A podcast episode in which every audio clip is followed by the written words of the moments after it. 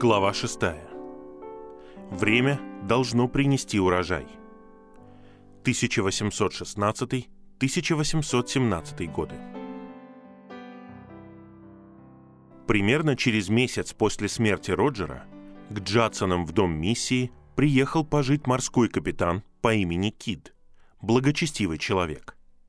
К этому времени Аденирам страдал от таких болей в голове и глазах, что даже не мог выносить звука голоса Нэнси, читавшей ему.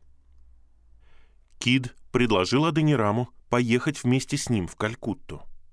Аденирам уже готов был принять это предложение. Но тут пришли письма с новостями о том, что хаффы были в Калькутте и собирались отправиться в Рангун. Печатный станок и литеры, пожертвованные миссионерами Серампора, уже были отправлены. Он решил подождать. Капитан имел обыкновение ездить верхом на лошади в качестве упражнений и уговорил Аденирама попробовать это. Хотя это упражнение было поначалу болезненным, Аденирам продолжал заниматься этим и вскоре обнаружил, что ему становится лучше. Спустя какое-то время он купил себе лошадь и стал ездить верхом каждое утро до восхода солнца. Прошло лето. Нэнси, возможно, отчасти ради того, чтобы забыть Роджера за своими делами, открыла небольшую школу для маленьких девочек и начала писать простой катехизис на берманском языке. Станок и литеры прибыли, а хаффы странным образом задерживались. Аденирам подумал, что, вероятно, будет невозможно долго держать печатный станок в Рангуне. Его потребуют отправить в Аву, как только новость о таком чуде достигнет ушей короля. Если это и случится, он надеялся, что станок может стать средством, позволяющим миссионерам убедить короля открыть всю Бирму для распространения Евангелия. Хафы со своими двумя детьми прибыли только в середине октября 1816 года. Они вышли из Калькутты в конце июня, но судно оказалось непригодным для мореплавания, а капитан и лоцман – пьяницами, которые бросали якорь напротив каждой таверны по руслу Хугли и которых обычно приволакивали обратно на корабль. После нескольких таких дней встревоженные хафы вернулись в Калькутту, чтобы найти другой корабль. Только по прошествии сентября они смогли найти корабль и быстро без происшествий добраться до Рангуна. Но задержка обошлась в три месяца. Хафы немедленно поселились в доме миссии. Чтобы избежать возможных споров, каждая семья получила несколько комнат из шести, отведенных ей для собственного использования. После долгого и утомительного растамаживания имущества хафов, Аденирам и Хаф сели вместе и разработали свод правил, регулирующих их поведение и их отношения с миссией и друг с другом. Миссионеры Серампора на своем горьком опыте узнали о том, что такие правила должны существовать в письменной форме и должны быть подписаны. Рано или поздно миссионерам предлагались временные назначения, обычно со стороны правительства, которые часто были желательны для блага миссии. Эти назначения обычно хорошо оплачивались, но они отрывали миссионера от его обычных обязанностей. Что в таком случае нужно было делать с деньгами? Если не прийти к пониманию и согласию заранее, в такой ситуации может возникнуть много горечи. Поэтому Аденирам и Хав согласились не заниматься никакими светскими делами с целью индивидуального обогащения и вообще не заниматься ими, если только, по мнению братьев, это не поможет продвигать великую цель миссии наилучшим образом. Любая компенсация или дары в виде имущества должны были быть переданы в фонд миссии. Но при этом данный договор не касался нашего частного права на наследство или личных даров, полученных не в качестве компенсации за службу все члены семей миссионеров должны были иметь равные права на фонд миссии для поддержки. Права вдов и сирот не должны никак меняться из-за смерти главы их семьи. Бюджет должен был приниматься большинством голосов миссионеров, участвующих в договоре. Заключив такое соглашение, миссионеры принялись за работу. Было построено здание для печатного станка, и Хаф начал изучать рукопись бирманской грамматики Аденирама, чтобы узнать достаточно о языке, на котором ему предстояло печатать. Днем Аденирам продолжал перевод Евангелия от Матфея, а по вечерам он встречался с бирманцами. Нэнси продолжала преподавать в своей школе для бирманских девочек, число которых теперь возросло до 20 или 30, и использовала предоставленные ей возможности, чтобы рассказать их матерям о христианстве. Она также начала переводить ветхозаветную книгу пророка Ионы, но не потому, что считала ее более важной, чем другие части Библии, а потому, что ее было легче перевести госпожа Хаф заботилась о детях и начала учиться тому, как управлять бирманским домашним хозяйством. Чтобы начать печатать, не нужно было знать много о бирманском языке, и Хаф был готов уже через несколько месяцев. Единственное, что ему нужно было сделать, это сопоставить странные цепочки кружков, которые написала Данирам, с соответствующими кружками в его бирманских шрифтах. В качестве рукописи у него была листовка, которую Аденирам закончил этим летом. На семи печатных страницах в листовке содержалась попытка объяснить, что такое христианство и почему миссионеры проповедовали его. Она начиналась с мысли, которая, насколько знала Данирам, потрясет берманцев. О том, что есть одно существо, которое существует вечно, кого не касаются болезни, старость и смерть, кто был, есть и будет, кто не имеет начала и конца. Помимо этого истинного Бога, другого Бога не существует. В ста словах или около того в листовке рассказывалось об истории творения, об Адаме и Еве и их преступлении, из-за которых они были подвержены болезням и смерти – и они стали достойными претерпеть наказание, ужасным страданием в аду. Но примерно через четыре тысячи лет Бог, проявив сострадание, послал на землю Иисуса, и листовка приводила краткое изложение вести о нем. Позже истинная религия распространилась на восток, и теперь в Бирму прибыл учитель религии из Америки – чтобы провозгласить благую весть. Через несколько сотен лет, с оптимизмом добавляла Данирам, религия Христа распространится по всему свету. Все ссоры и войны прекратятся, и все людские племена будут как группа братьев, любящих друг друга. Затем, дав определение ученика Христа как того, кто внутренне рожден заново, листовка лаконично критиковала учение о том, что можно достичь небес, просто совершая добрые дела. Необновленный человек, находящийся под влиянием гордости, ненавидит принижающую его религию Иисуса Христа. Захваченный тревогой, он старается совершать достойные поступки, чтобы добиться искупления за свои грехи и получить спасение. Обновленный человек, точно зная, что человек, согрешив против Бога и столкнувшись с огромной виной, не может совершать достойные поступки, твердо сосредотачивает свой разум на том, что именно благодаря Бога человеку, одному Иисусу Христу, можно искупить грех и обрести счастье небес. И поэтому, благодаря высшей любви к Иисусу Христу и желанию исполнить Его волю, он старается избегать злых дел и совершать только добрые дела в соответствии с божественными заповедями. Последняя часть листовки состояла из заповедей, и их было 25 вместо привычных 10, потому что Аденирам хотел включить все основные правила поведения в Новом Завете, в том числе и то, которое отличало баптистов от членов других деноминаций. Став учеником Иисуса Христа, примите крещение в воде.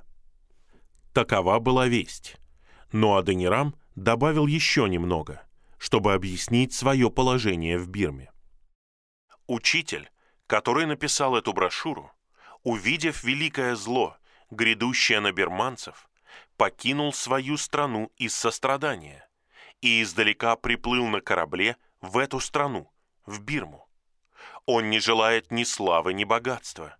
Он не ищет ни приношений, ни даров. Ученики Христа в его собственной стране, движимые состраданием к бирманцам, жертвуют достаточно для его нужд. У него нет иного мотива, кроме следующего. Будучи учеником Христа и, следовательно, ища блага других, как своего собственного, он прибыл сюда и трудится для того, чтобы бирманцы были спасены от ужасного наказания ада и насладились счастьем небес. В год Христа, 1816, в бирманский год 1178, в 967 день владыки слона Саддана и хозяина оружия Сакая, и в 33 год его правления, в области Пашу, во вторник, в 12 день луны Вагун, после двойного удара, эта брошюра под названием «Путь на небеса» была закончена. Пусть читатель получит свет. Аминь. К началу 1817 года Хаф набрал листовку литерами и напечатал тысячу экземпляров. Когда он закончил ее, он приступил к работе над катехизисом Нэнси, а затем над переводом Евангелия от Матфея, выполненным Адонирамом. Но он мог печатать намного быстрее, чем Адонирам писать, и у него было достаточно времени, чтобы смотреть, что происходит вокруг него в миссии и в городе. Несмотря на то, что он печатал верно, он начал сомневаться в том, что проповедь или печать сами по себе могут затронуть сердца берманцев. Их законы, нравы, обычаи и религия людей казались слишком утвержденными, и казалось, их невозможно изменить. Он задавался вопросом, могут ли берманцы понимать западные идеи? Настолько велики были различия в двух цивилизациях. Вместе с остальными членами миссии он присутствовал на похоронах берманского священника, кремации, которую сопровождали громкие восклицания, хлопанье в ладоши, звук барабанов, звон и духовые инструменты, и самое отвратительное проявление женских танцев, но не плач и не причитание. Он видел казни. В одном случае это было выпускание кишок заживо у нескольких воров, пойманных за рытьем туннеля под пагодой, с целью добраться до сокровищ внизу, а в другом — расстрел нескольких преступников. Он видел, как палачи стреляли в одного из этих преступников четыре раза и каждый раз промахивались. После каждого выстрела раздавался громкий смех окружающих зрителей. Все знали — что причиной промахов были взятки. Этот человек был старшим из двух братьев, которые попросили о помиловании, если палачи промахнутся четыре раза. Младшего убили вторым выстрелом, а старшего помиловали в соответствии с соглашением. Он уже проходил через подобное дважды за другие преступления. И в каждом из этих более ранних случаев в него промахнулись по шесть раз подряд. Сейчас он считается прекрасным человеком, с отвращением писал Хав.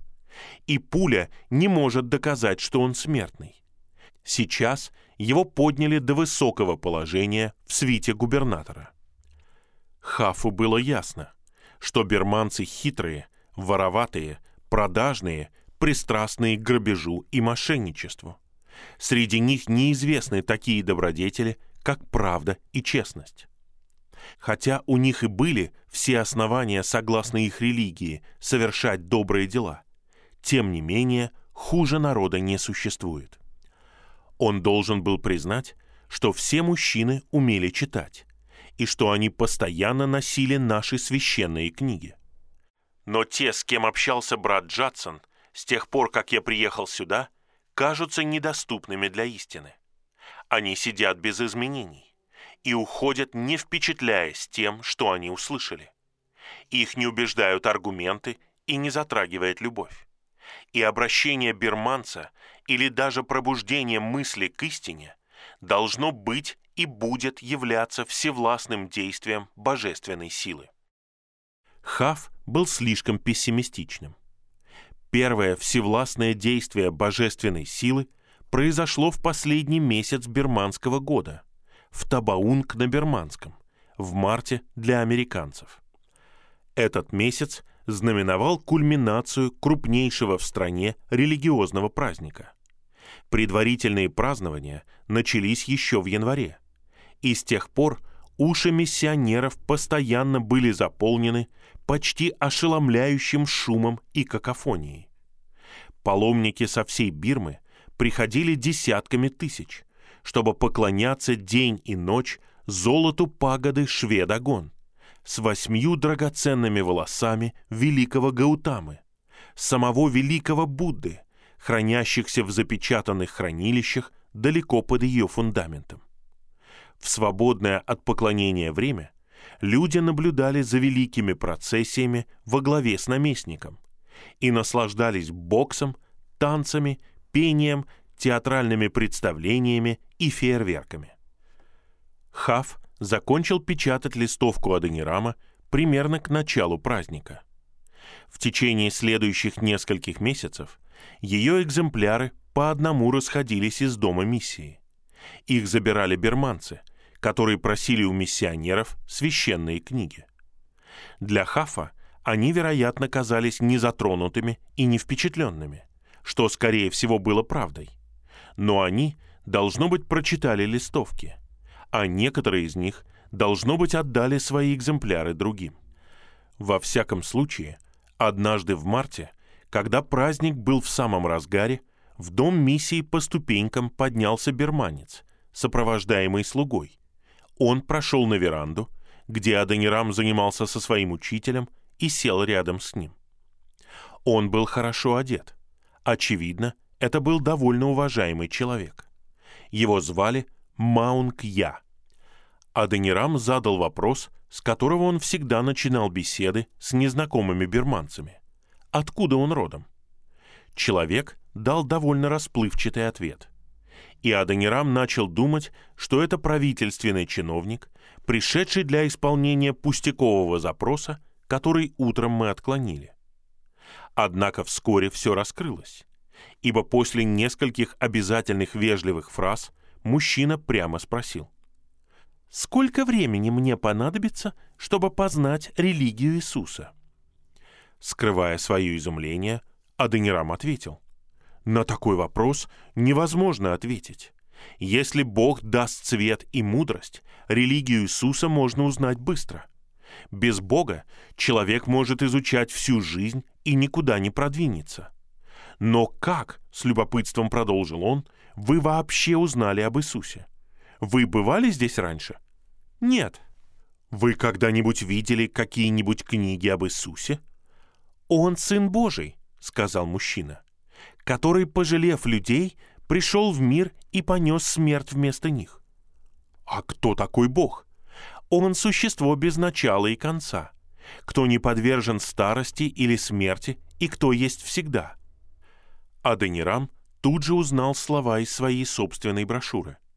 Его охватила неописуемая смесь благоговения и ликования. Это было первое признание существования вечного Бога которую он когда-либо слышал из уст берманца. Без слов он вручил мужчине экземпляр листовки и катехизис Нэнси. Человек узнал и ту, и другую книги, и, пролистывая их, понемногу читал вслух, иногда говоря своему слуге, «Это истинный Бог, это правильный путь». Почувствовав, что это новообращенный, Аденирам пытался рассказать ему побольше о христианстве, но тот почти не слушал. В отличие от других берманцев, с которыми встречался Аденирам, Он не интересовался одеждой Аденирама или особыми обычаями и манерами англичан. Единственное, что он хотел, это побольше таких книг. Аденирам сказал ему два или три раза, что он больше не закончил ни одной книги. Но если человек может подождать несколько месяцев, он сможет дать ему большую книгу, которую он каждый день переводит. Но разве вы уже не сделали небольшую часть этой книги, которую вы любезно сейчас дадите мне?» — настаивал мужчина. В заключение Аденирам, подумав, что Божье время лучше человеческого, сложил и дал ему первые два печатных листа, на которых содержались первые пять глав Евангелия от Матфея. Человек принял их, немедленно встал, неопределенно кивнул на слова Аденирама «приходите еще» и удалился вместе со своим слугой. Позже в этом же месяце Аденирам встретился с одним из своих знакомых, который говорит, что этот человек читает наши книги весь день и показывает их всем, кто обращается к нему. Но, тем не менее, он больше никогда не возвращался в дом миссии и больше никогда не просил у Аденирама книг. Через несколько недель первый восторг Аденирама сошел на нет. Но надежда осталась. Семя, посеянное в виде листовок и катехизисов, дало всходы по крайней мере один раз. Время обязательно должно принести урожай.